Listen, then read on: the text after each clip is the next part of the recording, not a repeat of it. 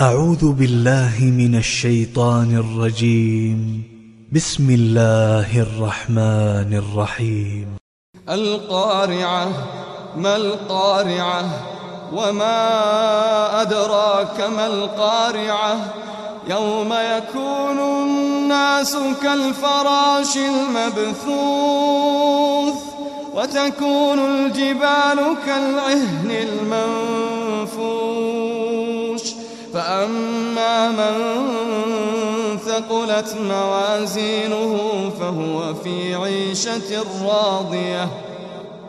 وأما من خفت موازينه فأمه هاوية. وما أدراك ما هي؟ نار حامية